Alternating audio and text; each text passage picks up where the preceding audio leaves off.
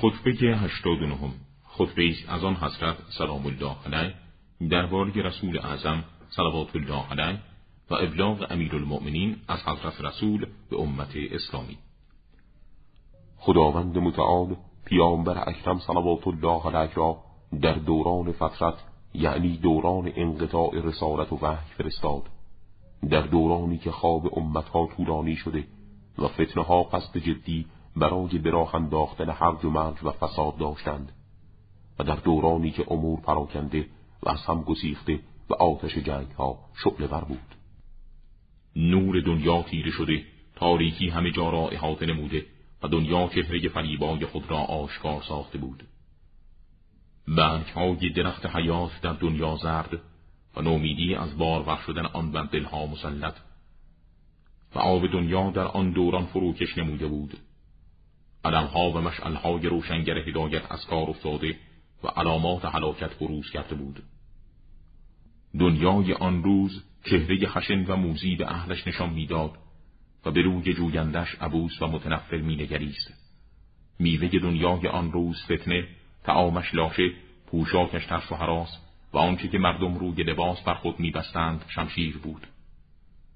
ای بندگان خدا عبرت بگیرید. آن حالات را به یاد بیاورید که پدران و برادرانتان در گرو آنها و بر مبنای آنها مورد محاسبه قرار گرفتند. سوگند به حیاتم دورانها و زمانها میان شما و آنان بسیار طول نکشیده و میان شما و آنان قرنها فاصله نیفتاده است. و امروز شما از آن روز که در اصلاب آنان بودید دور نیستید. سوگند به خدا پیامبر اکرم صلوات الله علیه چیزی را به شما نشنوانید مگر اینکه اکنون من آن را به شما میشنوانم. گوشهای شما امروز غیر از گوشهای دیروز شما نیست و برای آن گذشتگان در آن زمان چشمهایی باز نشد و دلهایی آماده درک نگشت مگر اینکه در این زمان مثل همان به شما نیز عطا شده است.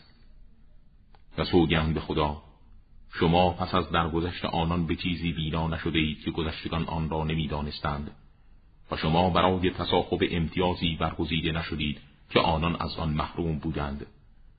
و قطعا بلا و آزمایشی برای شما فرود آمده است که افسارش مسترب و شکمبندش سست است. ای مردم آنچه که فریب خوردگان در آن قوت ورند شما را نفریبد. زیرا امور فریبنده سایه کشیده شده تا مدتی معین.